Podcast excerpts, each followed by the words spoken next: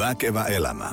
Viisaampi mieli. Vahvempi keho. No niin, arvoisat väkevän elämän ystävät, tervetuloa viikoittaisen lähetyksen pariin. Ja, ja, ja tota, tänään meidän tunnin session aiheena on tämmöinen onnistuneen elämäntapamuutoksen tekeminen. Se on semmoinen, mitä me ollaan yritetty parhaamme mukaan saada aikaan ihmisille viimeiset kymmenen vuotta. Ja ähm, mitä enemmän asiaa tutkiskelee tässä päivät pitkät ja ihmisten kanssa onnistuu ja välillä menee vähän sivuraiteille ja, ja lukee tutkimusta ja äm, haastattelee itse viisampia kollegoita, niin, niin aina löytyy jotain uusia kulmia, mistä tätä asiaa voi lähestyä.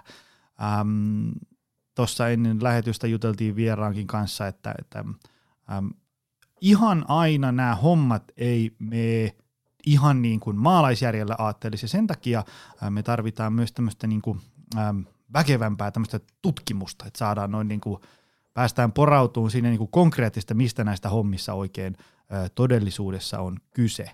Ja, ja tota, sitä ihmiset on kysynyt, että et, et missä kaikilla kanavilla väkevä elämä löytyy. Ähm, mä oon tämän jumpannut nytten ainakin supla.fiihin, Spotifyhin ja sitten – Apple ja Google podcasteihin. Noi näyttää tilastojen mukaan kattavan noin, noin 98 prosenttia kuuntelijoista, eli monesta kanavasta löytyy ja onkin monessa paikassa sanonut, että, että Väkevä elämä podi todennäköisesti löytyy äh, jostain niistä äh, podcast-applikaatioista, mitkä sun luurista löytyy jo perusvalmiina asetuksina. Mutta syöksytään päivän teemaan. Mä haluan toivottaa lämpimästi tervetulleeksi Pasilan voimailupyhätön pieneen, mutta pippuriseen kuuden neljön pop-up-studioon Helsingin yliopistolta tutkija Matti Heino. Kiitos, kiitos. Hei, ähm, me tosiaan äh, jutellaan tänään, äh, me ollaan monessa aikaisemmassakin jaksossa juteltu elämäntapamuutoksen tekemisestä ja, ja sitähän voi lähestyä jos jonkinnäköisillä kulmilla ja mitä tuossa ennen kuin painettiin rekkinappi pohjaan, niin, niin, niin sultakin tuli jo hyviä sellaisia ajatuksia siitä, että, että minkä takia tähän liittyy usein erilaisia väärinymmärryksiä, että, että tavallaan me ajatellaan, että kun tutkimus sanoi sitä ja tätä, mutta sitten jos sinne porautuu vähän syvemmälle, niin sitten se tutkimus kyllä itse asiassa sanoo montaa muutakin asiaa ja niin edespäin. Mm, mutta äh, kerro lyhyesti niin kuin kuulijoille, että kuka oot, mitä teet ja, ja mistä tuut ja mihin oot menossa. Et kun aamu, aamulla mehet ikään kuin töihin, niin, niin mitä alkaa tapahtua? Ja sä tuossa sanoisit, että sä oot niinku tavallaan vähän niin kuin koko ajan töissä, niin mikä, mikä mies? Joo, eli mä oon Heinon Matti tuolta Helsingin yliopistolta tosiaan ja teen väitöskirjaa näistä motivaatioprosesseista ja siitä, että miten tämmöistä ihmistä tällaisena monimutkaisena järjestelmänä pitäisi oikein ymmärtää ja miten sitä voidaan tutkia tässä mielessä mun työni on vähän semmoista, että tämä tutkijan työ on vähän samanlaista ehkä kuin yrittäjälläkin, että tää, sä oot, teet vähän niin kuin itsellesi ja siinä mielessä se on, on myös vähän silleen, että se valtaa alaa sieltä ja täältä, mutta toisaalta on myös mukavaa, kun on paljon vapautta, että tänäänkin tulin tänne toiselta kuntosalilta itse asiassa. Tota, syy, miksi sä oot tässä mökissä on nyt se, että tota, Ää, mä taisin ihan alun perin jossain Twitterissä törmätä, joku linkitti tällaisen ää, tekstin helsinki.fi osoitteesta ainakin löytyy, niin tota, ää, Helsingin yliopiston sivulta tämmöinen, että Otsikko oli, että tutkijat kartoittivat 123 tekniikkaa motivaation ja käyttäytymisen itsesäätelyn, ja tähän sitten kiinnosti meikäläistä. Samoin teidän meni kyseisen aamupäivän suunnitelmat uusiksi, kun piti ruveta möyhimään sitä. Ja, ja tuli sellainen mie- mieleen, että, että, että tästä tämä on niin tärkeä asia, että tätä pitää saada ää, koko kansan ää, tietoisuuteen, ainakin väkevä elämän kuulijoille, jos ei muuta. Ää, tota, miten niin kuin, kun moni kuulija tietää paljon käytännön asioita, että mitkä niin kuin asiat vaikuttaa motivaatioon ja itsesäätelyyn ja, ja niin edespäin, ää, mutta tota, Miten niin kuin tämmöistä tutkimusta tehdään? Lähdetään ensiksi siitä. Et miten tavallaan, mitä on tapahtunut, miten kauan ja niin edespäin, jotta tämmöinen 123 tekniikan ää, koonnos ikään kuin valmistui? Joo, että tähän liittyy tämä tekniikkakoonnos liittyy tämmöiseen projektiin, jota me lähdettiin tekemään 2016. Että tähän projektiin liittyy useampi tällainen alahanke, joista tämä on yksi. Ja tämä on, liittyy tähän mun väitöskirjaprojektiin tosiaan, jossa on sitten, sitten muita ihmisiä kanssa mukana tekemässä, tekemässä tässä myös muita asioita, mutta myös näitä samoja, mitä minäkin. Mutta että me tosiaan 2016 alettiin kartottamaan kirjallisuutta, että mitä kaikkea löytyy urheiluvalmennuksesta, psykoterapiaan, kaikkea tällaista. Aika paljon on julkaistu erilaisia tällaisia tekniikkalistauksia jo valmiiksi, missä on, on niin kyse siitä, että mitä, että jos me ollaan vaikka jossain tämmöisessä, tehdään vaikka sairaalassa tai sitten tehdään nuorille, tehdään joku elintapamuutosprojekti tai tällainen, niin sitten meidän olisi niin hyvä tietää, että mitä, mitä kaikkea me ollaan siinä projektissa, mitä, mitä kaikki me ollaan käyttämässä, mitä keinoja meidän työkalupakista ja mitä ei ja miten ne valitaan ja näin edespäin. Ja tähän on niin kuin aika paljon apuja äh, kirjallisuudessa valmiiksi jo. Et meillä oli yksi tämmöinen aikaisempi projekti, missä me esimerkiksi äh, oli tämmöinen Let's Move It äh, liikunnan lisäämiseen ja istumisen vähentämiseen tähtäävä projekti tuolla ammattioppilaitoksissa, mikä kesti, kesti sekin vuosia ja sitten siinä oli tämmöinen kontrolliryhmä, jotka sai, sai äh, tätä terveystiedon opetusta kuin normaalit ja sitten oli tämä tota, interventioryhmä, joka sitten sai näitä meidän suunnitel, suunnitel, suunnittelemia oppitunteja ja sitten siellä oli erilaisia julistekampanjoita ää, siellä kouluissa ja tämmöisiä pöytäständejä ja missä kerrottiin niin kuin vähän informaatiota siitä, että miten, miten niin kuin kaikki liikunta on hyvästä ja miten istuminen ei välttämättä ole, ole se kaikkein energisoivin tapa elää elämäänsä ja miten toi ää, niin kuin liikunta vaikuttaa eri elämän osa, osa-alueisiin ja tällä. Ja sitten me myös muokattiin niiden opiskelijoiden ympäristöä silleen, että vaihdettiin tai tuotiin seisomapöytiä, tuotiin luokkahuoneisiin ja tämmöisiä pallo, istumapalloja, minkä päällä pystyi istumaan ja olemaan vähän niin kuin aktiivisempia. Sitten siihen myös niin kuin opettajia koulutettiin ää, tämmöisiin aktiivisempiin opetustapoihin ja ää, näin edespäin. Että, mutta se oli niin kuin yksi tämmöinen, jossa me kartoitettiin vähän evidenssiä, että mikä keskimäärin ihmisille ää, tai nuorille toimii ja no, kirjallisuuskatsauksen tulos oli, että oikeastaan mikään aikaisemmin kokeiltu ei toiminut. Ja tässä mielessä me myös tarvitaan niin sitä tutkimusta, että sitten me ei lähdetä uudestaan kokeilemaan niitä kaikkia asioita, jotka on jo satoja kertoja kokeiltu ja todettu, että ne ei, ei tuota haluttuja tuloksia. Mutta näissä kaikissa tämmöisissä tutkimuksissa on aina se, että ne katsoo lähinnä sen, että meillä on niin kaksi ryhmää, tämä kontrollihaara ja sitten tämä intervention haara, jotka saa sen, saa sen tota, koulutuksen. Ja nää, se tieto, mitä nämä tuottaa, on se, että toimiiko joku asia keskimäärin vai eikö.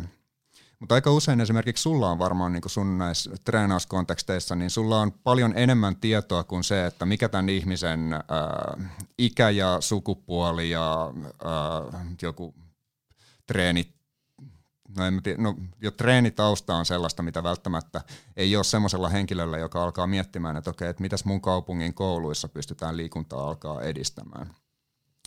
Niin varsinkin, kun ihminen haluaa itse tehdä tämmöisen liikunnan edistämishankkeen itsellensä – niin sillä on hirveästi tietoa siitä, että mikä sille on aikaisemmin toiminut ja mikä ei ole toiminut. Ja se ei välttämättä ole kovin hyödyllistä tietää aina sitä, että okei, että mikä nyt keskimäärin minun ikäluokassani auttaa tai ei auta.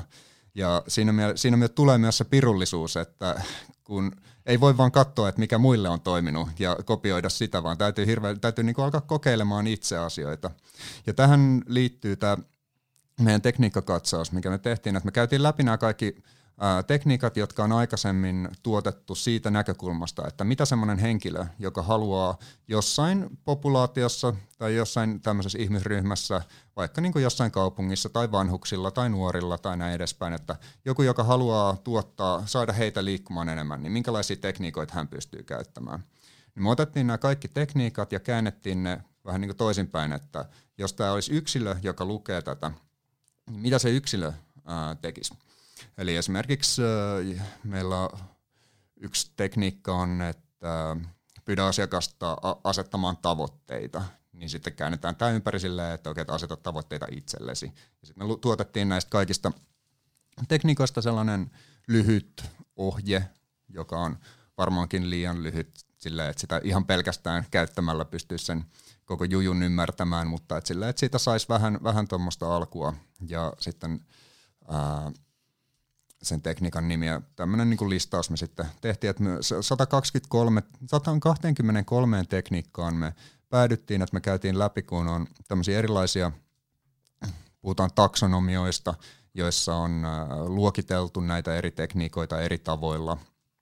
Ja sitten kun nämä on nämä eri tekniikkalistaukset on aina tuotettu eri näkökulmasta, niin sitten niissä on osa tekniikoita, jotka on päällekkäisiä ja osa, jotka on erillisiä ja osa, jotka on semmoisella harmaalla alueella, niin näitä me sitten mietittiin ja pähkittiin aika paljon ja tutkittiin sitä, että mitä, mitä me nyt voidaan sanoa, että mitkä on erillisiä toisistaan ja mitkä on samoja ja mitä tähän nyt ylipäätään kannattaa sisällyttää ja millä kriteereillä. Hyvä. Mä just li- lueskelen tässä, kun mulla on tämä PDF tässä auki, ja tämä on niinku, sanoit, että nämä on niinku vähän lyhyitä ja niin edespäin, mutta t- mun mielestä tämä on siinä mielessä hyvin tiivistetty, että nämä on niinku, jos ajatellaan, että, että tämä auttaisi ikään kuin vaikka niinku tavallista sukan kuluttajaa, niin se todennäköisesti ei jaksa lukea viisi sivusta pdf jokaisesta kohdasta, mutta tämä on tämmöinen niinku hyvä tiivistys, ää, tota, ää, niin kuin tavallaan, että, että, että niin kuin siinä otsikko, ja, ja siitä on, niin kuin, että, että mitä on tarkoitus tehdä, ja sitten jotain esimerkkejä. Mm. Ja, ja tota, mä näen tämän niin kuin tosi tämmöisenä ää, toteutuskelpoisena. Tota, sä tuossa mainitsit, että, että, että on todettu niin kuin asioita, jotka ei toimi. Olisiko sulla nostaa jotain esiin, mitkä on huomattu, että ainakin niin kuin todennäköisyys, että toimii, on tosi pieni?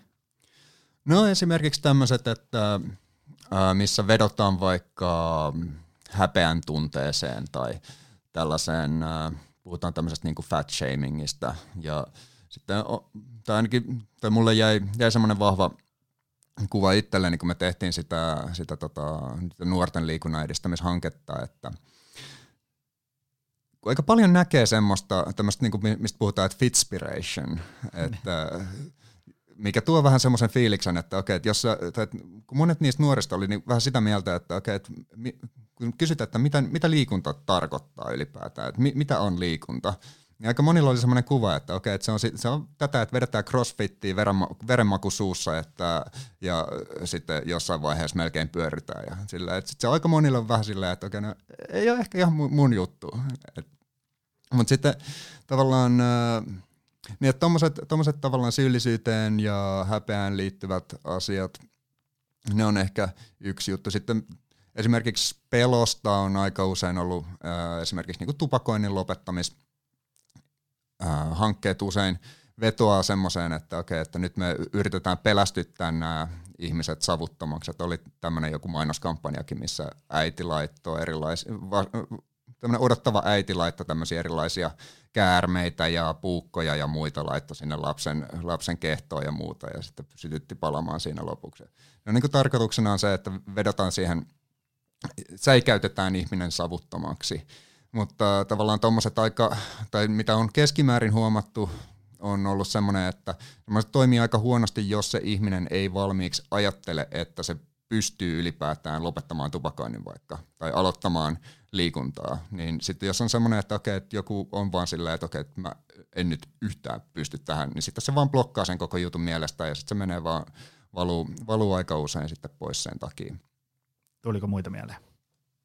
No, koska noi, noi, mm. noi, kuulu, noi olisi tullut, jos mä olisin saanut hetken aikaa miettiä, niin, niin noi on kyllä ehkä ne yleisimmät, mitä tulee tässä niin kuin omassakin ää, duunissa vastaan. Ja, ja tota, se, mitä on itse opiskellut ratkaisukeskeisen valmentajaksi, niin, niin siellä oli just nyt ää, viime viikolla niillä valmennuspäivillä oli siitä, että, että niin kuin, ihminen ei ala tekemään mitään ää, kahdesta syystä, vaikka, vaikka tavallaan olisikin tämmöinen niin eteenpäin katsova niin kuin tavallaan ideologia siinä taustalla. Ja, ja ensimmäinen on se, että jos ihminen ei näe sitä tavallaan sitä lopputulosta itselleen riittävän arvokkaaksi, että tavallaan niin kuin taju, että – että tässä on jonkin sortin talkoo nyt taaperrettavana, jotta mä pääsen tuonne tavoitteeseen, niin sitten jos ei sitä, niin kuin se olisi sille arvokas, mutta jos ei se pysty näkemään sitä arvokkaana, niin todennäköisesti mitä ei tapahdu. Ja, ja sitten ää, toinen oli se, että, että jos ei näe sitä muutosta mahdollisena. Just mm. silleen tavallaan, joo mä tiedän, mutta tiiäks, kun ei, ei tässä mun tilanteessa ole mahdollista. Niin. Vaikka todellisuudessa olisi, mutta jos se ihminen ei pysty näkemään, miten se on mahdollista, niin siitä ei kyllä tapahdu mitään. Joo, ja tähän liittyy tavallaan myös se, että se on usein vaikea ulkopuolisen näkökulmasta tietää, että mikä kaikki sen ihmisen just siihen spesifiin kontekstiin ja elämäntilanteeseen sopii.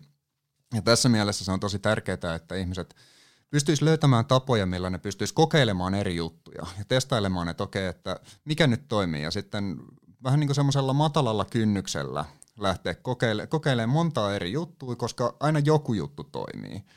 Ja silloin, että jos päästään semmoiseen tilanteeseen, että sulla on tosi monta eri tapaa vaikka äh, harrastaa liikuntaa, että sä tiedät, että okei, että sulla on jotain vaikka vesipulloja kotona, mitä sä voit laittaa reppuun ja sitten tehdä sillä repulla jotain äh, lihaskuntoliikkeitä tai vastaavia, niin äh, sitten kun sulla on tosi paljon tuommoisia tapoja, niin sitten se pystyt aina ottaa sieltä tavallaan työkalupakista sen, että okei, että mitäs mä, mikäs mua kiinnostaisi just nyt.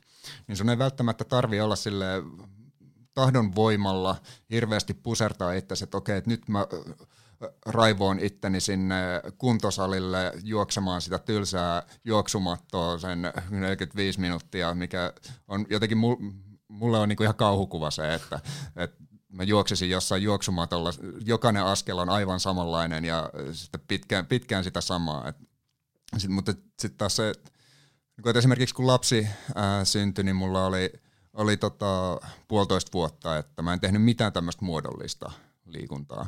Mutta sitten taas niitä löytyi niitä eri juttuja, että pystyi aina tekemään himassa silloin tällöin jotain, ja sitten mulla oli tällainen ää, tapa kehkeytynyt siinä, että, että aina ennen kuin mä syön, kun, niin, kun, kun on esimerkiksi tutkimuksia, joissa on löydetty, että tämmöinen pieni liikunta ennen ruokailua ää, parantaa insuliinivastetta.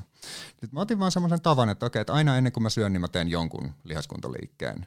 Ja se oli, osoittautui tosi käteväksi tuommoisessa tilanteessa, jossa sä kuitenkin ennemmin tai myöhemmin tuut syömään, mutta sulle ei tule koskaan olemaan aikaa lähteä johonkin varsinaisesti treenaamaan.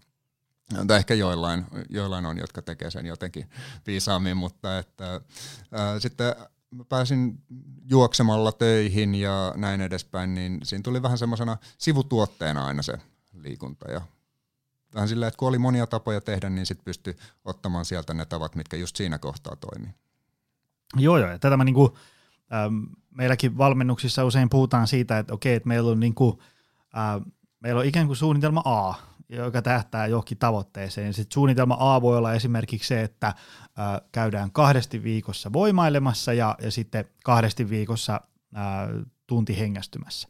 No, no sitten kun meilläkin niin kuin iso osa valmennettavista on ikään kuin ihan tavallisia ihmisiä, joilla on elämässä muutakin kuin tämä kuntosaliharjoittelu ja lenkkipolku, niin sitä aina tulee kaikenlaista. Niin sitten voi aina miettiä, että olisi niin kuin vähintään suunnitelma B ja, ja, ja tota, ää, sitten, sitten toivon mukaan ehkä Ckin. Ajatellen, niin kuin, että no jos on vaikka vähän puhkipäivän askareista, niin ei välttämättä kannata niin kuin vetää maksimeja. Sitten voi tehdä vaikka semmoisen puolikkaan treeni. Ja jos siihenkään ei pysty, niin voiko sitten tehdä vaikka jonkun, ää, meilläkin kaikki oppii jotain dynaamisia lämmittelyitä tai jotain tämmöisiä, että et jos on vaikka istunut koko päivän, niin sai sitten niveliin vähän liikettä sillä, että tekee jonkun 10 minuutin dynaamisen lämpöhomman. Ja sitten sen lisäksi, että niillä on tämmöisiä niin kuin fysiologisia terveysvaikutuksia, niin niillä on myös semmoinen niin kuin, ikään kuin tämmöisiä niin kuin psykologisia positiivisia vaikutuksia siten, että tulee semmoinen fiilis, että no tulipa jotain tehtyä Joo. sen sijaan, että taas mä oon tämmöinen looseri, joka ei pystynyt mihinkään. Mutta sitten tietysti on aina myös se, niin se, se armollisuus, ei, ei siinä, ei ole niin mitään ongelmaa, että et tavallaan sä et pysty pysyyn sun suunnitelmassa A ja B ja C esimerkiksi vaikka tällä viikolla. Mutta sitten jos se tavallaan se liikunta jää kokonaan vaikka niin kuin, että sä ette niin kuin mitään ja istut ja vaikka siihen päälle vielä pahimmassa tapauksessa syöt huonosti ja nukut vähän, niin, niin jos se jää päälle ikään kuin, niin kuin vaikka kahdeksi vuodeksi, niin sitten tavallaan voi miettiä, että nyt ehkä täytyy sitä asialle tehdä jotain, koska sitten on, on myös mahdollista olla ikään kuin, niin kuin liian armollinen. Siis silleen, että, että sä niin kuin joka päivä vaan annat anteeksi, että nyt kun tämä mun tilanne on tämä, ja, ja mä ymmärrän, että se tilanne on tosi vaikea, mutta siinä kohtaakin olisi hyvä niin kuin viheltää pelipoikki ja miettiä, että mikä olisi joku semmoinen pienin juttu, mitä tässä hetkessä voisi mm. tehdä, jotta tämä homma nyt kähtäisi ikään kuin parempaan suuntaan. Tota, sanoit, että mitkä ei toimi. Ää, tässä oli siis 123 asiaa, mitkä todettiin noin niin kuin toimiviksi, niin mitkä näistä oli sun mielestä hyviä? Jos sun pitäisi nostaa esiin vaikka pari kolme. No ehkä eka sanoa, että näin niin kuin, mikään näistä ei ole semmoinen, mikä on tavallaan minkä voi sanoa, että on todettu toimivaksi Ai? tai toimimattomaksi. Että meidän tavoitteena oli, että me listataan kaikki, mitä me löydetään. Eli tehdään semmoinen kattava, kattava listaus, missä on tavallaan ihan kaikki, koska me ei välttämättä tiedetä, että voi olla, että jollekin ihmiselle toimii joku ja toiselle ei toimi. Eli sen takia siinä on, on niin kuin ihan kaikki. Siellä on myös niin kuin näistä asioista, mitä me just puhuttiin, on tällaisia muistaakseni kuin uh, coping planning tai barrier identification, missä tavallaan sä kato, mietit, mietit näitä skenaarioita, että entä jos mä oon menossa ulos ja sitten sataa, että mitä mä teen. Ja sitten sulla saattaa olla niin sit valmiina se uh, suunnitelma B siinä vaiheessa, kun sä et pääsekään toteuttamaan sitä suunnitelmaa A. Että toi tavallaan menisi siihen laariin ja sitten olikohan siellä myös semmoinen kuin just do it, että ää, mikä vaan, että päättää vaan tekevä, te, tekevänsä jotain, mikä ehkä toimii joillekin ja joillekin ei, joissain tilanteissa toimii, joissain ei. Ää, mitähän kaikkea siellä nyt olikaan muuta. Tässä on se, mä, mä oon kiinnittänyt huomioon tähän, että monessa kohtaa, kun tässä lukee, että requires external inputs, niin vastaus on, että no. Eli nämä on aika moni tällainen ikään kuin, että ei juuri maksa mitään, että sä voit ikään kuin vaan niin kuin henkilökohtaisesti itse ruveta työstämään näitä asioita toiseksi. Joo, eli meillä oli siellä, me lisättiin siihen semmoinen kohta, missä oli, että tarvit, tarvita, tarvitaanko tällaista ulkopuolista apua siihen, tai, äh, mutta sitten sekin oli hirveän vaikea määritellä, että okei, että sanotaanko me, että tämä, tekniikka tarvii tämmöisen ulkopuolisen inputin, jos se tarvii vaikka internetyhteyden? aivan, aivan. Et mihin nämä rajat sitten vedetään? Joo, joo. Mites kun täällä esimerkiksi tämä numero 31 on tämmöinen kuin Ad Challenge, niin mikä on sun mielipide tämmöisiin niin kuin haasteisiin? No ne var- varmaan kaikki voi toteuttaa niin kuin fiksusti ja sitten vähemmän fiksusti. Että jos tavallaan äh, ei ole liikkunut yhtään ja yhtäkkiä ottaa sata punnerusta päivässä haasteen, niin siinä voi olla aika kipeä. On fysioterapeutille ja hieroille hommia kohta. Mutta mut niinku, millainen on sun mielestä niinku hyvä haaste? No Mä itse tykkään tehdä semmoisia haasteita, mitä mä koen, että mitä mä pystyisin toteuttamaan hyvinkin pitkään halutessani ja sitten mä teen tavallaan vähän niin kuin erilaisia ja sit niit, niitähän voi aina myös muokata dynaamisesti. On sille, tai sen voi ajatella, että tekee tämmöisen haasteen, jossa ensimmäiset kaksi päivää vaikka niin kuin kalibroi sitä, että mikä se mun oikea taso on, mihin mä haluan päästä tällä haasteella. Ja ää, sitten sen perusteella päättää sen niin kuin lopullisen haasteen. Et ei ei niin kuin suoraan lähde hyppäämään johonkin, mitä ei ole koskaan kokeillut ennen. Mutta tavallaan ne challenge myös liittyy siihen, että siihen tekee jotain, jotain haastetta lisää siihen uh, hommaan, että sen ei tarvitse olla tällainen, että tällainen niin kuin, uh, klassinen kuntohaaste, että okei, että nyt mä juoksen maratonin tai whatnot. Et se voi myös olla tämmöinen, että lisätään vaikka omaan työhön haastavuutta. Että omassa työssä saattaa olla silleen, että se on tosi tylsää ja monilla on tämä hauska, mielenkiintoinen paradoksi, koska usein, tai voi olla, että ihmisellä on tosi kiire työssä ja hirveästi ää, tekemistä, mutta sitten kun sä lisäät sen työhön jonkun semmoisen haastavan asian, jota se pitää todella merkityksellisenä, todella tärkeänä ja todella energisoivana, niin se voi olla, että sen työn kuormittavuus itse asiassa laskee sen sijaan, että se nousee. Ei tietenkään kaikissa tapauksissa ja se täytyy, täytyy tehdä järkevästi, mutta sama asia voi olla myös, myös niin kuin liikunnassa, että jos sä löydät jonkun tavan liikkua, mikä on tosi ää, mielenkiintoista ja siistiä sun mielestä, niin voi olla, että se, yhtä, se ei tunnukaan niin kuormittavalta ja semmoista itse motivointia ja tällaista vaativalta, vaan se voi vaan olla, että hei, että tämähän on niin tosi kiva ja mä teen tätä, koska mä haluan tehdä tätä. Tätä purkitettaessa me, me eletään helmikuuta ja tämähän on nyt semmoinen niin käänteen tekevä aina kausi vuodesta, että, että kun tammikuussa on aloitettu niin sanottu uusi elämä. Ja, ja nyt ei tälle helmikuussa se sitten alkaa vähän rakoilleen, kaikki ei meekään ihan niin kuin suunniteltu ja, ja niin kuin mä oon monesti sanonut, niin aikuinen ihminen istuu kolme viikkoa vaikka kepinnokassa, kun niin päättää, mutta sitten ikään kuin ne arjen realiteetit ja sitten se muu elämä puuttuu siihen peliin. Ää, tota, jos sun pitäisi nimetä joitain asioita, että minkä takia tämä muutoksen tekeminen on monelle niin hankalaa ja, ja tota, miksi se onnistuminen on niin vaikeaa monelle? Syitä on niin kuin miljoona, mutta tavallaan mitä olet itse huomannut?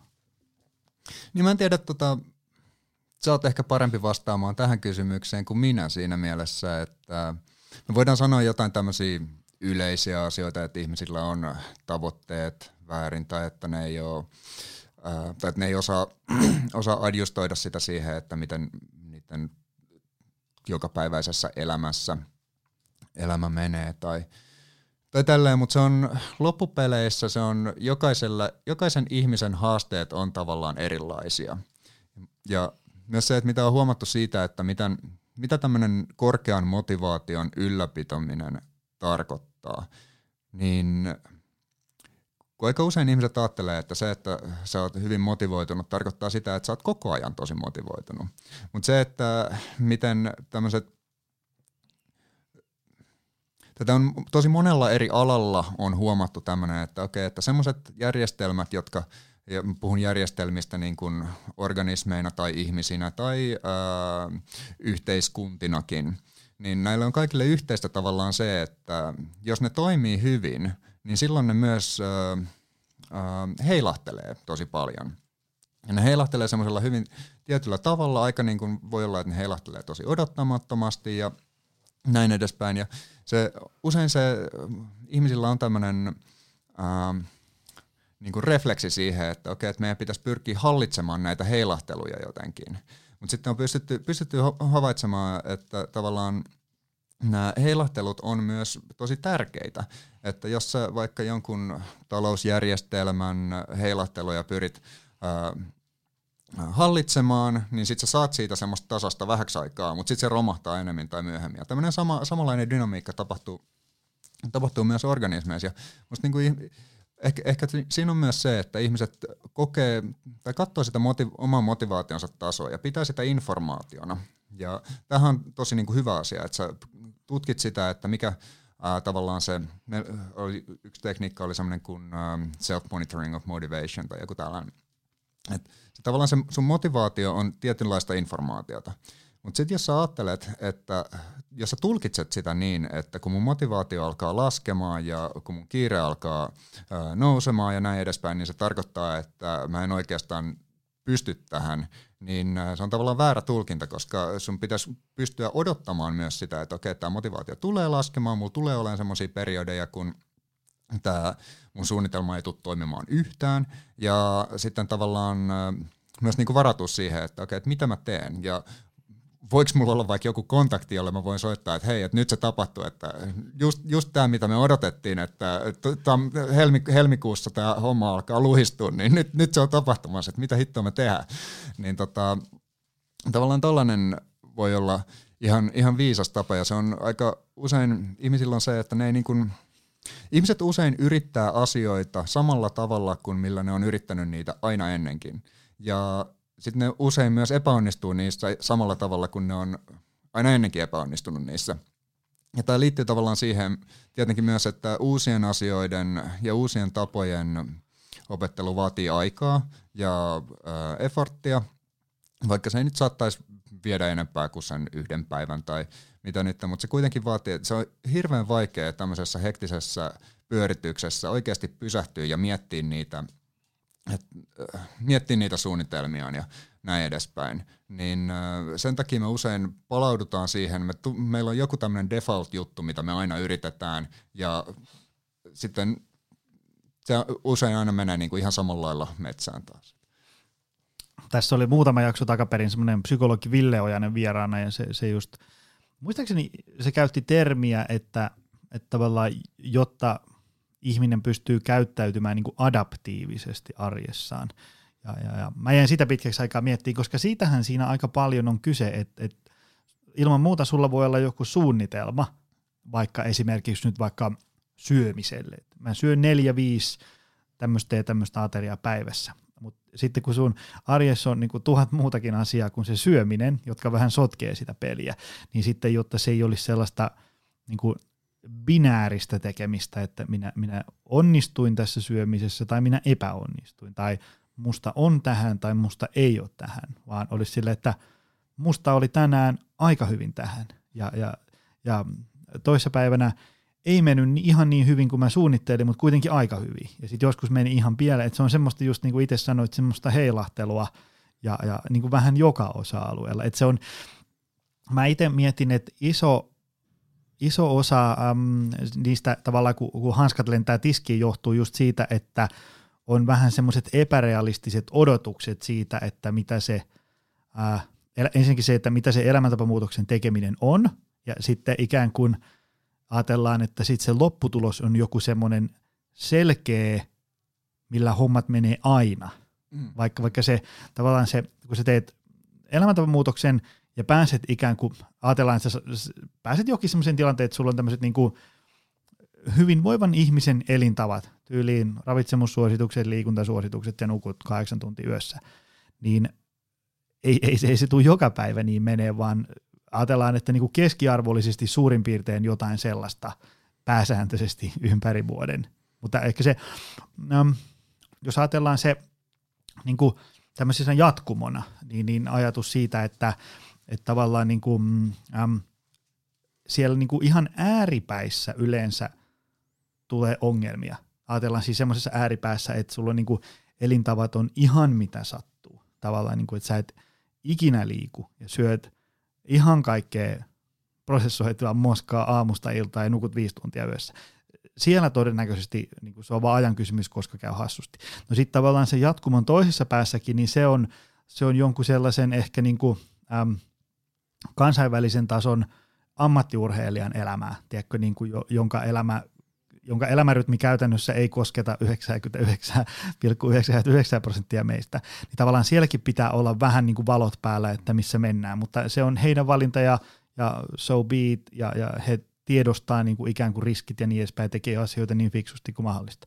Ja me loput, eli 99 prosenttia ihmistä, voidaan niin kuin elää tässä näiden ääripäiden välissä ikään kuin sille adaptiivisesti, että välillä ollaan vähän paremmassa kunnossa ja välillä vähän huonommassa, mutta ehkä pointtina on se, että se, että jos sä haluat olla terve ja hyvinvoiva, niin sen voi toteuttaa yllättävän monella tavalla ja, ja joustavasti. Se ei ole niin päivän päälle, mitä tekee.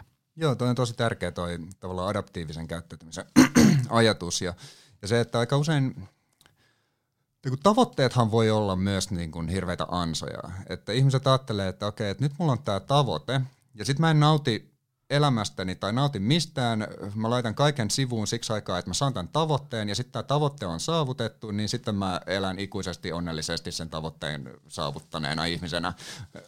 Mutta tavallaan mä jotenkin itse ajattelen, että se on huomattavasti helpompaa ja tavallaan inhimillisempää, että sulla on sen ta- tämmöisen lopputavoitteen sijaan, tai ainakin sen kyljessä, niin sulla on prosessi että mitä sä teet? Ja mikä on semmoista, mitä sä teet tavallaan vaikka päivittäin? Ja mistä, mistä, niin kun sun, mistä se sun toiminta kumpuaa?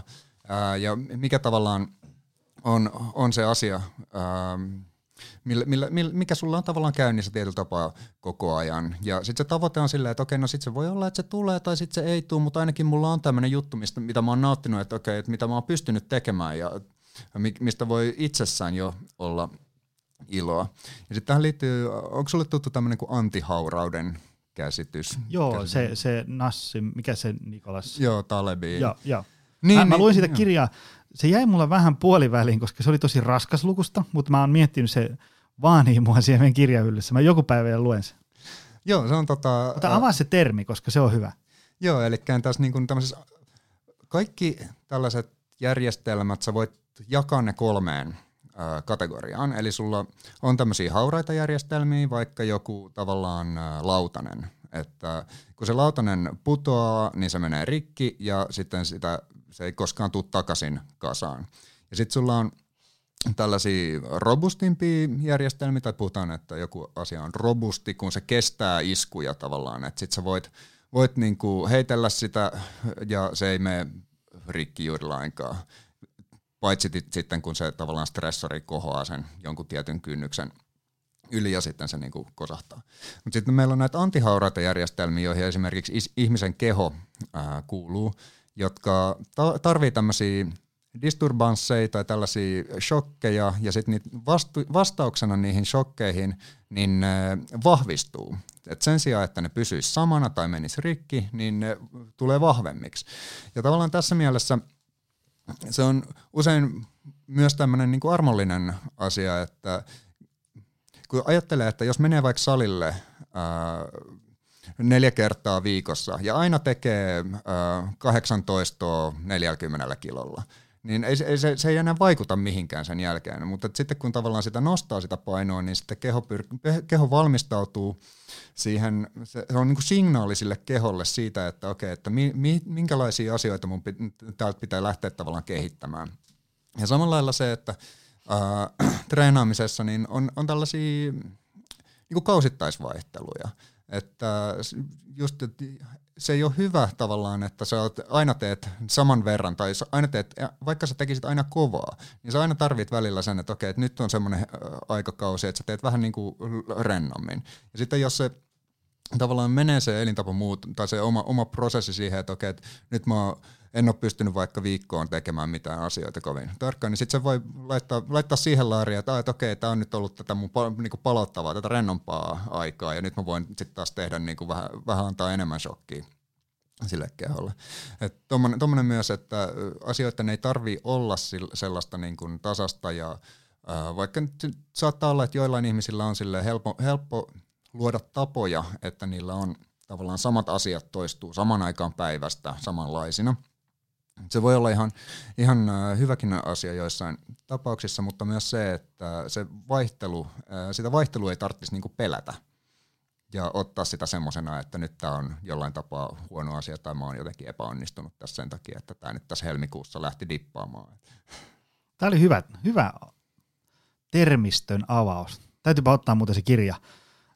itse asiassa juuri tänään eräs tyyppi sanoi, tota, lähetti mailia, että olisi kiva, jos podcastissa ää, ää, tulevien ää, kirjojen listaus kirjoitettaisiin aina sinne auki, koska moni kuuntelee näitä autoajaessa lenkillä ei pääse ihan niin kuin kirjoittaa niitä heti siinä, mm. siinä auki.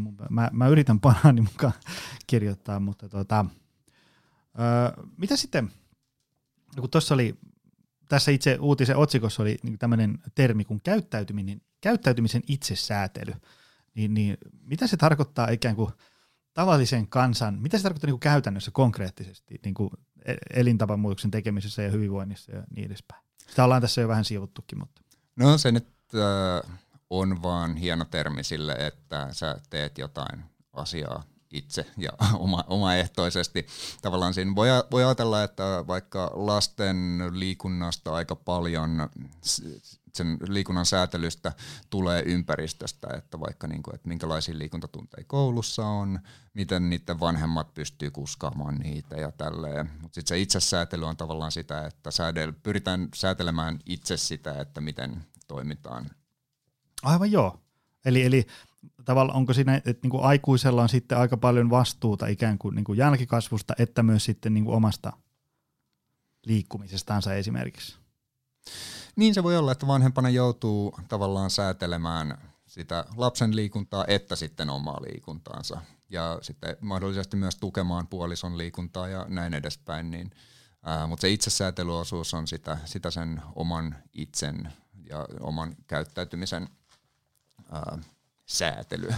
Onko se varmaan jotain semmoista ikään kuin, niin kuin että ollaan vähän niin kuin valot päällä siinä omassa arjessa, että niin kuin, aika moni, ää, en nyt sano aika moni, liian moni ää, kärsii sellaisesta, että ikään kuin, niin kuin paahdetaan meneen arjessa, ikään kuin, niin kuin että 6.30 lähtee kaasupohja ja se nousee 11, niin, ää, ja sitten mennään ikään kuin tämä niin kuin kielivyön alla jonkun agendan perässä koko ajan, niin semmoisessa arjessa on aika hankala ehkä ikään kuin reflektoida sitä mm. omaa, että niin kuin, mites mulla nyt menee ja kuinka väsynyt mä nyt oonkaan ja mi- mitäs kaikkea mä nyt voisin tehdä, vaan sä ikään kuin vaan pahdat meneen ja sitten sulla pyörii päässä semmoinen kasetti, että joo mä tiedän, että pitäisi tehdä kaikkea, mutta ei pysty.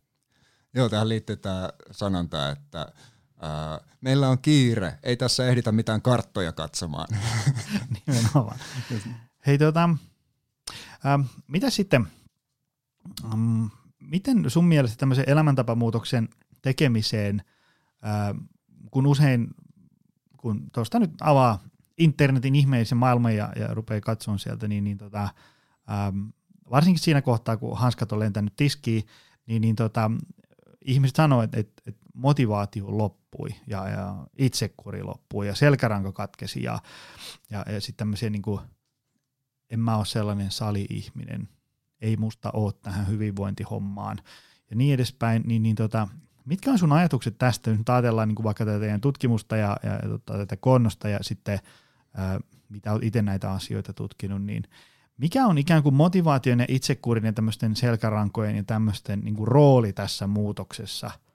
Ää, mä, mä si- tarkoitan sitä, että kun mä itse luennoilla, niin usein avaan sitä, että semmoiset ihmiset, jotka vaikka 45 vuotta käy säännöllisesti kuntosalilla kahdesti viikossa, syö fiksusti ja menee ajoissa nukkuu, niin ei ne, niinku, ei ne niinku herää joka aamu sille, että – Herra Jumala, että tänään painetaan näitä hyvinvointihommia. Tai siis silleen, että ne niin kuin lähiski koko ajan niin kuin itteensä poskille peilin edessä ja soita Eye of the Tigeria, että tänään paukutetaan. Vaan se on enemmänkin semmoinen niin kuin asia, joka tapahtuu siinä mm. arjessa. Se on niin kuin tapa ja niin edespäin. Mutta siinä mielessä mä oon yrittänyt sitä avata, niin kuin, että et, et jos, jos sä niin kuin silloin vaan teet näitä juttuja, kun sä niin kuin ratsastat siellä motivaation aallonharjalla, niin sit aika paljon asioita jää kyllä tekemättä. Ja tässä voi ehkä ottaa myös monta näkökulmaa siihen, että mitä se motivaatio on. Et usein ihmiset, kun ne puhuu motivaatiosta, niin ne tarkoittaa, että mulla oli, mä halusin tehdä tätä. Mutta sillä, että motiv- jotain, ja mä halusin tehdä tätä, se usein niin kuin loppuu siihen, että mä niin kuin vaan halusin tehdä tätä. Mutta sitten sulla voi olla moni eri syitä, miksi sä haluat tehdä jotain. Että sä voit haluta tehdä sitä sen takia, että sä haluat äh, tehdä vaikutuksen johonkin muuhun ihmiseen sen takia, koska ää, äh, sä tuntisit olosi kurjaksi rotaksi, jossa et tekisi sitä, tai sitten sen takia, että sä koet sen niin kuin ihan henkilökohtaisesti tosi tärkeäksi asiaksi, tai siksi, että se on kivaa tai kiinnostavaa. Niin tässä mielessä tavallaan ne semmoiset, mitkä on tämmöisiä ulkoisia motivaattoreita, niin ne on usein semmoisia, mitkä mihin liittyvät asiat putoo ensimmäisenä. Että jos sä teet jotain asiaa vaan sen takia, että joku toinen käskee sua, vaikka, vaikka niin kuin joku lapsi, joka liikkuu sen takia, että sen vanhemmat nyt haluaa, että se liikkuu, niin sitten kun se vanhempien painostus loppuu, niin myös se liikunta loppuu.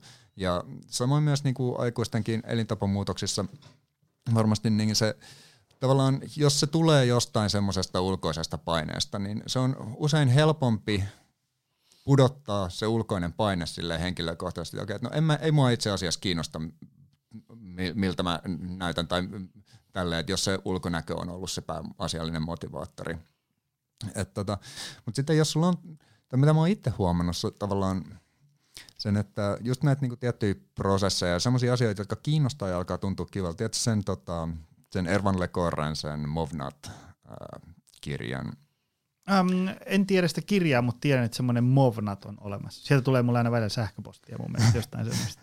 Joo, no se, mä en, en niin kuin hirveän tarkkaan sitä tunne, mä oon jossain puolessa välissä lukenut sitä kirjaa, mutta et musta se on tosi kiva se tavallaan perusajatus, että tällainen luonnollinen liikkuminen, tai, ja siis tämä on semmoinen, mikä muhun itteeni vetos. Ja sitten mä tykkäsin niin tosi paljon siitä, että miten, jos mä tuon tällaisia erilaisia just niin adaptiivisia liikuntatapoja mun elämään ja vähän niin kuin välillä äh, juoksen jossain ojanpiantareella ja sitten kun on niin kuin ohut pohjaiset kengät ja sitten koke- kokeilee, yrittää löytää semmoisia maastoja, missä on mahdollisimman paljon niin kuin jalkapohjassa tuntuu erilaiselta ja, ja tämmöinen ja sitten jotkut tämmöiset vähän niin kuin parkour-tyyppiset jutut, niin tota, sitten ne, on, ne jotenkin tekee semmoisesta liikkumisesta semmoista niin kuin mulle itselleni hauskaa ja se on niin kuin hauskaa, että ja sitten meillä oli just tuossa viikonloppuna, kun oltiin pojan kanssa tuolla lätäköissä pyörimässä, niin sitten tehtiin semmoista, että nauret, naurettiin kuin hullut ja Ää, mä hypin siinä lätäköiden yli ja poika tuli perästä ja yritti saada niin paljon loiskeita kuin mitä, mitä vaan pystyi aikaiseksi. Ja tommonenkin on niinku liikuntaa. Et ja, ja kaikki, kaikki niinku liike on liikuntaa ja sitten jos löytää semmoisia en, en ei tuommoiseen tarvii mitään motiv- tai siis perinteistä motivaatiota. Mutta se ongelma on, ja se hankala homma on siinä, että miten sä löydät semmoisia juttuja, jotka susta tuntuu kivalta. Ja tälleen. Et sit usein jos, myös jos sen niinku liikunnan ajattelee semmoisena, että, okay, että tämä nyt välttämättä vaatii sitä salille menoa tai sitä niin kuin, ää, verenmakua siihen suuhun, niin sit sä et välttämättä ajattele edes, että vaikka jonkun koiran lenkittäminen voi olla liikuntaa. Mulla tuli se mieleen tuosta, kun niin kuin painotit sitä, että miten tärkeää se olisi, että se olisi niin kuin mukavaa ja mielekästä itselle. Ähm, niin, niin kuin, kun moni sanoo, että kun ei, ei mikään liikunta ole sellaista. No se on mahdollista, mutta sitten toisaalta kyllä mä semmoiset ähm, niin kivet ja kannot vielä kääntäisin, että esimerkiksi äh, nukkuisi riittävästi ja, ja tekisi asioita, jotta saa nukuttua riittävästi ja syö riittävästi, niin sitten maailma yleensä alkaa näyttää vähän erilaiselta paikalta. Ihan vain silleen, että niin kuin, jos, jos mä syön 500 kilokaloria päivässä ja nukun viisi tuntia, niin mikään liikunta ei ole kivaa. Vaikka mä oon kuitenkin liikkunut niin kuin ihan silleen niin kuin urheilullisessa tasolla kuuden vanhasta saakka. Mutta semmoinen riittävästi työkuormaa, huonot yöunet ja liian vähän ää, energiaa, niin ei mua kiinnosta liikkua niin kuin yhtään millään tavalla. Ihan niin kuin ajatus siitä, että pitäisi kävellä pussipysäkille, niin sekin on liikaa. Ja, ja tota, et, et, tavallaan sen takia me usein kannustetaan ihmisiä pistää niin kuin jollain aikavälillä kaikki elintavat kuntoon, koska ne ikään kuin tukee toisiaan. Ja, ja, ja niin kuin se, että äm, vaikka treenaaminen tai liikkuminen aamulla, niin, niin, niin kuin tässäkin lähetyksessä on monesti todettu, niin viiden tunnin yöunilla kukaan ei ole aamuihminen. Et, et tota, Mutta sitten kun on saanut hyvät elintavat kuntoon, niin aika monesta ihmisestä sitten kuoriutuukin potentiaalinen aamuihminen. Niitä on, jotka ei vaan niin kuin ole aamuihmisiä, mutta niitä ei ole ihan niin paljon kuin, kuin tota monesti ehkä keskustelusta saa kuva. Joo, toi on tosi tärkeää muistaa, että tavallaan liikunta siinä, missä mikään muukaan, niin ei ole tavallaan, se ei ole olemassa tyhjiössä. Et vähän niin kuin, se voi ajatella, että, tai monet, jotka aloittaa treenaamaan, niin ne ajattelee, että okei, että jos mä haluan isot hauikset, niin silloin mä teen tätä just tätä spesifiä hauiskääntöä. Ja sitten mä teen pelkästään sitä niin kauan, ja sitten mä saan niin kuin ison hauiksen siitä. Mutta eihän se niin mene, että kun nämä on just tämmöisiä, puhutaan niin kuin tämmöisistä komplekseista systeemeistä, komplekseista järjestelmistä, eli missä on paljon tämmöisiä yhteen kietoutuneita osia, jotka vaikuttaa kaikki toisiinsa, ja usein se, mitä sieltä tulee, se tavallaan se lopputulema siitä, että nämä kaikki prosessit pyörii keskenänsä ja vaikuttaa toisiinsa, niin se usein on vähän niin kuin erilaista kuin se, että mitä sä ajattelisit, että mitä tulee siitä, että jos sä katsot jota, mitä tahansa niistä osista niin kuin yksittäisen tämmöisessä tyhjiössä. Ja tässä on just tämä, että jos sä miten niin kuin maailma vaikuttaa, maailma näyttää kyllä tosi erilaiselta silloin, kun on, on nukkunut ja ää, siksi se voi, et meillä oli esimerkiksi oli, oli tämmöinen, otettiin silloin, silloin kun lapsi syntyi, niin tällainen, että, okei, että ainakin, ainakin niin kuin yhden yön viikossa saisi nukuttua kunnolla ää, molemmat, tai tietty vuorollaan, mikä on, on se tietty etuoikeus, jos on, on kaksi ihmistä hoitamassa lasta. Mutta se, että just se, että niinä, niinä päivinä sen muistaa tavallaan, että joo, että tässä elämässä on niinku tämmöisiä asioita, joissa on, joissa on jotain, jotain järkeä ja jotka äh, pääsee vähän niinku maistamaan sitä. Mutta tietty niinku, siinä semmoisessa kohtaa, missä on tollainen tosi äh, kuormittava tilanne ja sä et pysty tavallaan fiksaamaan sitä sun joka päivästä unirytmiä ja tällaista, niin äh, ehkä semmoisissa, se, se, no se on, se on ehkä kaksipiippunen juttu, että toisaalta sun on äh, vaikea tuoda mitään äh, uusia asioita semmoisessa tilanteessa. Mutta toisaalta me ollaan myös huomattu, että ää, aika usein ää, tämä tota, se, että miten ihmiset muuttaa tapojaan, on se, että se on vähän niin kuin tämmöinen, siinä täytyy käydä tämmöisen tietynlaisen epätasapainotilan kautta. Että ihmiset joilla on tosi tämmöinen etabloitunut rutiini, että ne tekee samaa asiaa, niin sit, jos ne käy vaikka jonkun kurssin ja sitten ne palaa siihen elämäänsä, missä niillä on tosi jäykät ne rutiinit ja kaikki menee ihan samalla tavalla kuin ennenkin, niin kyllä se niin kurssi aika nopeasti huuhtoutuu ää, siihen normaalielämän melskeeseen. Ja tässä mielessä on esimerkiksi huomattu, että ihmiset, ihmiset jotka te, muuttuu vaikka jonkun psykoterapian tuloksena, niin mitä, ne usein, mitä niille usein tapahtuu on se, että ennen sitä muutosta ne alkaa käy, käymään tämmöistä niin kuin turbulenttia vaihetta. Ja tämmöistä niin kuin sama, sama on niin kuin huomattu myös monissa, monissa niin kuin muissakin järjestelmissä ja motivaation itseraportoinnissa ja tällä, että ennen kuin se muutos tulee, niin sieltä tapahtuu jotain tämmöistä, joka luo tämmöisen epätasapainotilan, joka ei ole aina niin kuin mukava tila, mutta jo, usein se vaaditaan, jotta se pystyy vaihtamaan, muuttumaan ää, johonkin parempaan. Tai sitten tietty jossain tapauksissa se myös johtaa relapsiin, että jos, jos on vaikka niin jotain ää, alkoholiin liittyvää tällaista terapiaa, niin tämmöiset relapsit saattaa, tai siis tämmöiset niin turbulenssiperiodit saattaa johtaa joko niin kuin siihen parantuneeseen tai adaptiivisempaan tilaan tai sitten sinne niin kuin heikon, heikompaan tilaan. Mutta ne on usein myös niin kuin tarpeellisia. Hyvä. Hei, äm, sä pistit silloin, kun äm, vaihdeltiin maille ja ennen kuin tota, tulit tänne podiin vieraaksi, niin tästä sun blogista, motivationselfmanagement.com. Mikä tää on? Mikä täällä on meininki?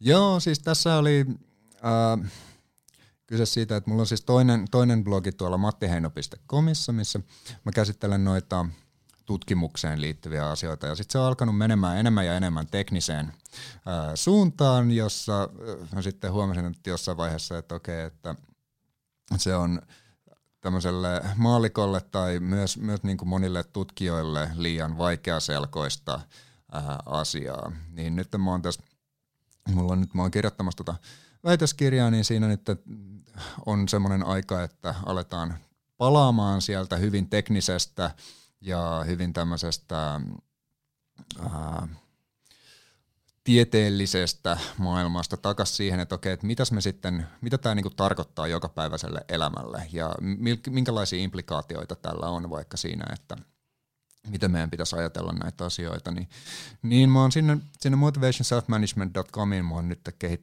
keräämässä näitä ajatuksia siitä, että mitkä on näitä käytännön käytännön asioita, mitä tästä tutkimuksesta voi ottaa irti, vaikka jos ei olisi tutkija. Ja sitten mä oon vähän miettinyt silleen, että olisi hauska, jos siellä on yksi sellainen osio, missä ei ole mitään toistaiseksi, mutta että ja se olisi semmoinen niin osio, missä olisi tämmöisiä ihmisten kokemuksia siitä, että okei, että nyt mä oon kokeillut jotain tekniikkaa ja mä oon saanut sen onnistumaan tällä tavalla. Niin tuommoinen olisi ihan mulle niin kuin itselleni kiinnostava foorumi, että mistä pystyisi näkemään niin kuin tällaisia ihmisten kokemuksia tai sitten vaikka myös epäonnistumisia siitä, että miten, miten tämmöisten erilaisten elämäntapamuutostekniikoiden kokeiluprosessi on ollut sujunut. Tämä näyttää olla hyvä. Myös tämä mattiheino.com. Täällä on lueskelin näitä otsikoita. Mun täytyy itsekin käydä lukemaan täällä. Tähän näyttää tosi hyvältä. Tota, jos me nyt tiivistetään tähän loppuun ihmisille se, että niin kuin, mitä niiden pitäisi muistaa tästä podcastista, niin kuin ajatellen tähän elämäntavan muutoksen tekemiseen ikään kuin, niin kuin kaikesta tästä, mitä me nyt ollaan juteltu. Ain, ainakin se, se oli tosi hyvä homma, se, just se tavallaan se antifragile ajatus siitä, että niin kuin, että se, että tulee välillä vähän runtua, niin sitä ei tarvitse pelätä ja se ei ole niin kuin heti yksiselitteisesti huono asia, vaan niin kuin sillehän niin kuin hauis kasvaa ja nahka paksunee, mutta tietysti meillä kaikilla on olemassa joku tavallaan raja, mitä ei, ei kannata ylittää. Joo, ja myös yhtenä tärkeänä asiana mä ottaisin ehkä ne niinku prosessit ja se, että miten tavallaan siihen elämän siihen kokonaisvaltaiseen elämään saisi ujutettua semmoisia pieniä tapoja ja pieniä asioita. Ja sitten äh, mä oon itse huomannut omassa, omassa elämässäni sen, että mulla on ollut tämmöisiä pieniä juttuja, jotka on sitten, mä oon saanut, saanut jonkun asian, äh, mitä sanotaan, stikkaamaan silleen, että okei, okay, tämä nyt on, tämä nyt pysyy, tämä on niin pysyvä tapa. Niin sitten semmoiset asiat on myös, niin kun, jos ne on semmoisia pieniä ja niistä on vähän hyötyä vaikka joka päivä tai joka toinen tai kolmas päivä, niin siinä on aika, pit, aika iso vaikutus sitten pitkällä tähtäimellä. Mutta se on se juttu on siinä, että sitä täytyisi pysty, sen täytyisi olla semmoinen, mitä pystyy ylläpitämään vuosia. Että ei ottaisi sitten semmoista, niin kuin, okay, että mulla on tämä Isäkin kirkko, joka mun täytyy rakentaa, vaan että tämmöisiä niin kuin pieniä juttuja, jotka pystyy niin kuin integroimaan siihen kokonaisuuteen ja siihen, että just se, että miten, mitä ihminen, millainen on elämäntapa muutos, niin eihän se liity pelkästään niin kuin yhteen asiaan, vaikka niin kuin liikuntaan tai syömiseen tai tämmöiseen. Että nämä kaikki niin kuin liittyy toisiinsa ja, ja siinä mielessä niin kuin vaikka yhden osa-alueen, jonkun, jonkun pienen asian korjaaminen saattaa johtua, johtaa moneen tämmöiseen isompaan dominoihin, jotka lähtee kaatumaan. Tai sitten ei, mutta se, että varsinkin jos se on semmoinen, mistä edes vähän pystyy nauttimaan, niin eihän se ole koskaan hukkaan heitetty aikaa, jos tekee, tekee jotain, mikä on sekä kivaa, että siitä on ää, terveydelle iloa. Esimerkiksi nukkuminen on ihan, jos sitä pystyy harrastamaan. Se on muuten ollut kiva huomata, että riippumatta siitä, onko tässä mökissä noin niin kuin ollut tämmöisiä niin kuin käytännön elämää hyvin tietäviä valmentajia vai sitten ää, niin kuin hardcore-tutkijoita, niin, niin tota, kaikki painottaa sitä ikään kuin semmoista armollisuutta tai semmoista niin kuin, tavallaan niin kuin kaikkea muuta kuin semmoista 24-7 hampaa tirvessä vääntämistä. Et niinku, hommat on joustavaa, pitää olla mukavaa ja, ja niin edespäin. Eihän se muuten oikein toimi. Joo, tämä on tota, itse asiassa mun vaimo sanoi, että se oli nähnyt äh, jonkun sun jutun tuossa tota, siinä just sopivasti. Äh, onko se nyt podcasti vai mikä? Joo, joo, ja just joo. sopivasti äh, Antti Niemikin on muuten ollut tässä podissa vieraana. Tosi hyviä juttuja, jos kelailee sinne vähän vanhempiin jaksoihin, löytyy sieltä. Joo, vaimo sanoi, että hänelle niinku uppoo tosi paljon paremmin tämä niinku just sopivasti ideologia kuin tämä ihan vitusti ideologia, mikä, mikä, mikä, hän, mikä hän kuvaa, että mikä kuvastaa mun tätä liikuntakäyttäytymistä. Mutta mun mielestä tämä on niinku mulle tämmöistä tosi helppoa ja niinku effortless uh, touhua. Että mä, mä liikun tosi paljon, mutta ei siitä ole mulle tavallaan hirveästi vaivaa. Hyvä. Hei, uh, kiitos tästä. Tämä oli, tämä oli mainio setti. Tota, um, kaivakaa ihmiset, ähm, kirjoitatte johonkin Googleen, että tutkijat kartoittivat 123 tekniikkaa motivaation ja käyttäytymisen itsesäätelyyn, niin löydätte ähm, linkit tähän itse alkuperäiseen julkaisuun. Ähm, mistä sun juttuja ja teidän juttuja voi seurata lisää? No meillä on Helsingin yliopistolla on äh, tutkimusryhmä. Facebookista löytyy Behavior Change and Wellbeing Research Group nimellä. Ja äh,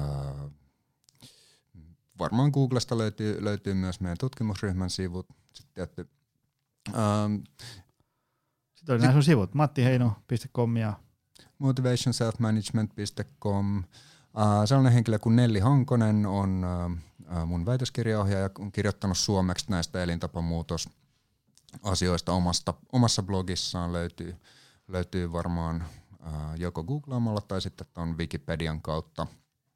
Ja sieltä kai nyt noin pääasiassa. Heinon Matti on, löytyy Twitteristä, jos sitä käyttää. Siellä on vähän kaikenlaista. Tätä löytyy, jos mä just sain täältä. Mm. Nelli Hankonen löytyy täältä niin blogs.helsinki.fi kautta N Hankonen. Täältä löytyy ainakin tämmöinen. Kyllä vaan. Hei, kiitos tästä miljoonasti, kiitos että pääsit mökkiin. Ja kiitos sulle, rakas kuulija. Kun näitä sanoja kuulet, niin selkeästi jaksoit tänne maaliin saakka. Nähdään taas ensi viikolla. Se on moro. Tutustu lisää aiheeseen optimalperformance.fi ja opcenteri.fi.